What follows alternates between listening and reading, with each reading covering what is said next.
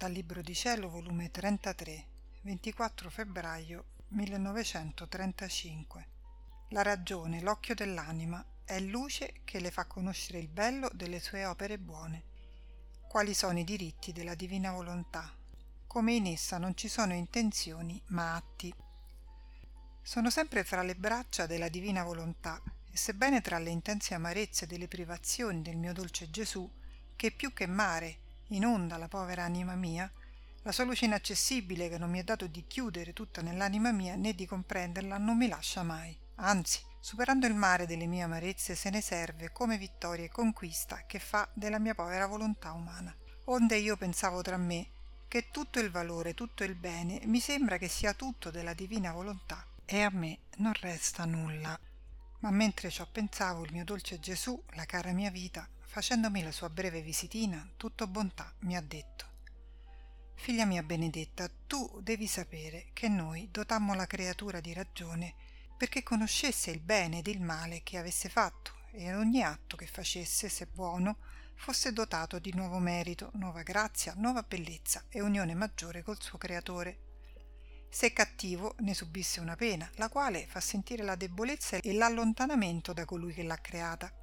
La ragione è l'occhio dell'anima, è luce che mentre instrada la creatura le fa conoscere il bello delle sue opere buone, i frutti dei suoi sacrifici e sa straziarla quando fa il male. La ragione ha questa virtù. Se la creatura opera il bene, si sente al suo posto d'onore e come re di essa tiene l'ordine e la creatura, in virtù del merito che acquista, sente la forza e la pace ma se fa il male si sente tutta sconvolta e schiava dei suoi stessi mali. Ora, se la creatura fa gli atti buoni nella mia volontà divina, in virtù della ragione che ha, le diamo il merito di atti divini. Il merito le viene dato a seconda che conosce e a seconda che la volontà umana vuole operare. Se nella nostra essa si eleva tanto che non resta nel basso delle azioni umane, anche buone, ma viene nel nostro volere divino, come spugna si tuffa dentro ed impregna i suoi atti di luce, di santità, d'amore, in modo che l'atto suo scompare nel nostro e ricompare il nostro atto divino, quindi con giustizia deve correre il merito divino. E siccome nella nostra volontà divina perde il prestigio umano, la creatura si crede che non faccia nulla, ma non è vero. Se essa opera, è in virtù del filo dell'umano volere che ha ricevuto nelle sue mani, che forma il suo trionfo e le sue conquiste sull'atto della creatura, e della ragione umana che volontariamente viene a cedere i suoi diritti ricevuti come omaggio e sudditanza a colui dal quale l'ha ricevuto. E questo è più che fare perché Dio ha ricevuto il ricambio dei doni più belli che diede alla creatura, cioè la ragione e la volontà.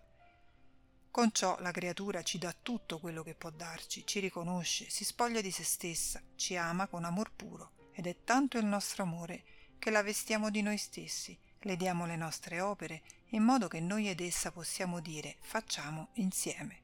Ci metteremo in condizioni tali che la creatura non potrà far nulla senza la nostra volontà. Ed è tanta la nostra bontà che anche quando la creatura fa il bene umanamente, siccome nel bene corre sempre la ragione, le diamo il merito umano, perché è nostro solito non lasciare senza premio nessun atto buono della creatura. Si può dire che siamo tutt'occhi su di essa per vedere in che dobbiamo rimeritarla. Dopo ciò ha fatto silenzio ed io continuavo a pensare come questa divina volontà è tutt'occhi sopra di noi, ci ama tanto che non ci lascia un istante. Ed il mio dolce Gesù ha ripreso a dire Figlia mia, la mia divina volontà è tutto per la creatura. Senza di essa non potrebbe vivere neppure un minuto. Tutti i suoi atti, moti e passi si possono chiamare imboccamenti, parti, che le fa il mio volere, e la creatura li riceve, li sente in se stessa e non conosce né chi la imbocca né chi dà vita alla sua vita.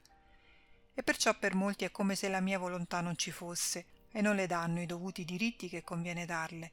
Quindi è necessario che si conosca quali sono questi diritti del mio volere divino, per fare che conoscendoli possano contraccambiarla e conoscere chi è colei che è vita della loro vita e che loro non sono altro che le spoglie, le statue animate da essa.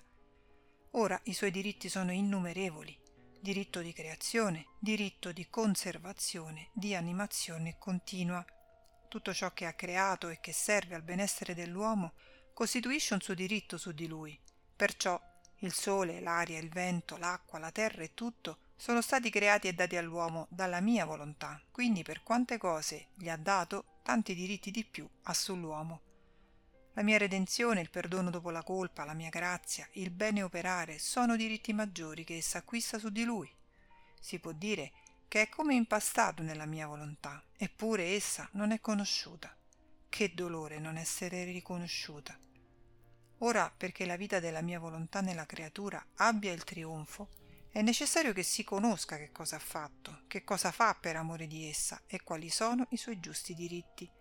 E la creatura, quando avrà conosciuto ciò, si metterà in ordine col mio volere, sentirà chi è che le dà la vita, chi si muove nel suo moto, chi palpita nel suo cuore, e mentre riceverà da esso la vita che forma la sua vita, ridarà ad esso come omaggio amore e gloria, quella stessa vita che forma in lei e la mia volontà riceverà i suoi diritti e nel suo seno di luce ritornerà tutto ciò che è suo e che con tanto amore le aveva dato. Insomma, sentirà, rinata di nuovo nelle sue braccia, colei che con tanto amore aveva creato. Oh, se tutti conoscessero i diritti della mia volontà! Il suo amore ardente e costante è tanto che mentre le dà la vita, la mette fuori alla luce del giorno, più che madre. È tanta la sua gelosia d'amore che non la lascia un istante, la investe dentro e fuori, di sopra e di sotto, a destra e a sinistra, e ancorché la creatura non la conosca né l'ami, essa, con eroismo divino, continua ad amarla e a farsi vita e porgitrice degli atti della creatura. O volontà mia, tu sola sai amare con amore eroico, forte, incredibile ed infinito, colei che creasti e che neppure ti riconosce. Ingratitudine umana, quanto sei grande onde sentivo di toccare con mano il grande amore del fiat divino e pensavo tra me come si può vivere in esso? Forse mettendo sempre l'intenzione di vivere in esso? Ed il mio sempre amabile gesù ha soggiunto. Mia buona figlia nel vivere nella mia volontà non ci sono intenzioni. L'intenzione serve quando non si possono fare gli atti perché manca chi ha virtù di dar vita a tutto ciò che di bene vuol fare la creatura. Questo è fuori del vivere del mio volere ed io do il merito ad esse, non come atti, ma come sante intenzioni. Invece nella mia volontà c'è la virtù vivificatrice, attrice e operatrice, in modo che per tutto ciò che la creatura vuol fare trova chi forma la vita dei suoi atti. Sente la forza vivificatrice che vivifica l'atto suo e converte in opere. Perciò nella mia volontà tutte le cose cambiano, tutte le cose posseggono la vita, L'amore, la preghiera, l'adorazione, il bene che si vuol fare, le virtù sono tutte piene di vita, quindi non soggette a finire, a mutarsi, perché chi somministra loro la vita le tiene con sé perché facciano vita insieme, ed io do loro il merito di opere animate dalla mia volontà. Che differenza tra l'intenzione e le opere? L'intenzione simboleggia i poveri, gli infermi, che non potendo vorrebbero, almeno con la buona volontà, esercitare la carità, propagare il bene, fare chissà quante belle cose, ma la povertà e l'infermità li inceppano e li rendono quasi prigionieri, senza poter attuare il bene che vogliono fare. Invece l'operare nella mia divina volontà simboleggia il ricco, che ha le ricchezze a sua disposizione. Per lui l'intenzione non ha valore, perché se vuole può fare la carità, può andare dove vuole, può fare bene a tutti, aiutare tutti. Sono tali e tante le ricchezze del mio volere che la creatura si sperde in essa e a mani piene può prendere ciò che vuole per aiutare tutti, e molto più, senza fare strepito né rumore, quasi come luce tacita, porge l'aiuto e si ritira.